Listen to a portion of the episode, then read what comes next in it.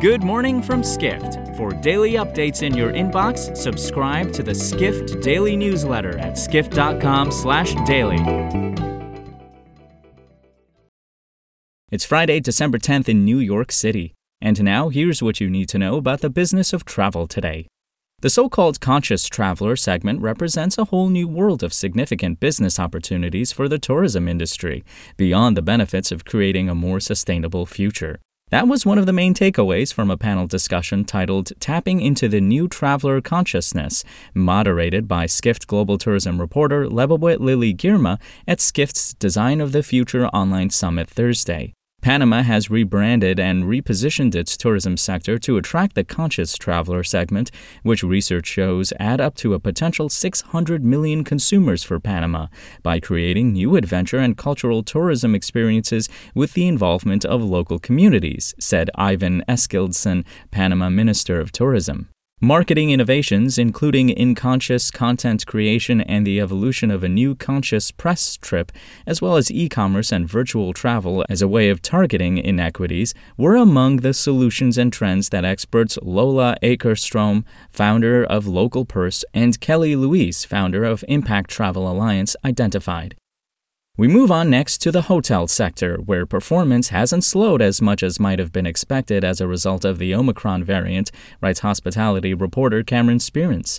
The revenue per available room shows an ongoing recovery in multiple regions, including the U.S., where it sits at just 9% below 2019 levels for the same period, and 14% below 2019 levels in Europe, while the decline was more pronounced in China at 36%, according to the latest STR data. It's too early to tell, but I am not sure we're going to see anything because I think the people who want to take travel risks have already taken that travel risk and will continue to do so, said Jan Freitag, National Director of Hospitality Analytics at CoStar.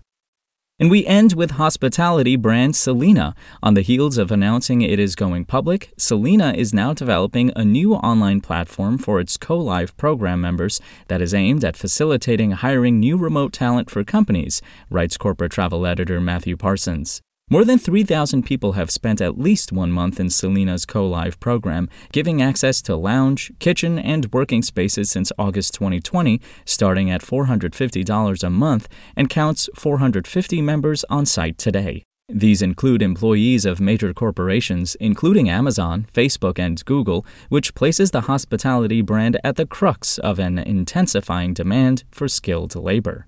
The new CoLive platform will therefore allow for members to essentially reside at any of Selina's locations while engaging in networking and skill sharing through planned events. For more travel stories and deep dives into the latest trends, head to skift.com. To find these stories and more insight into the business of travel, subscribe to the Skift Daily newsletter at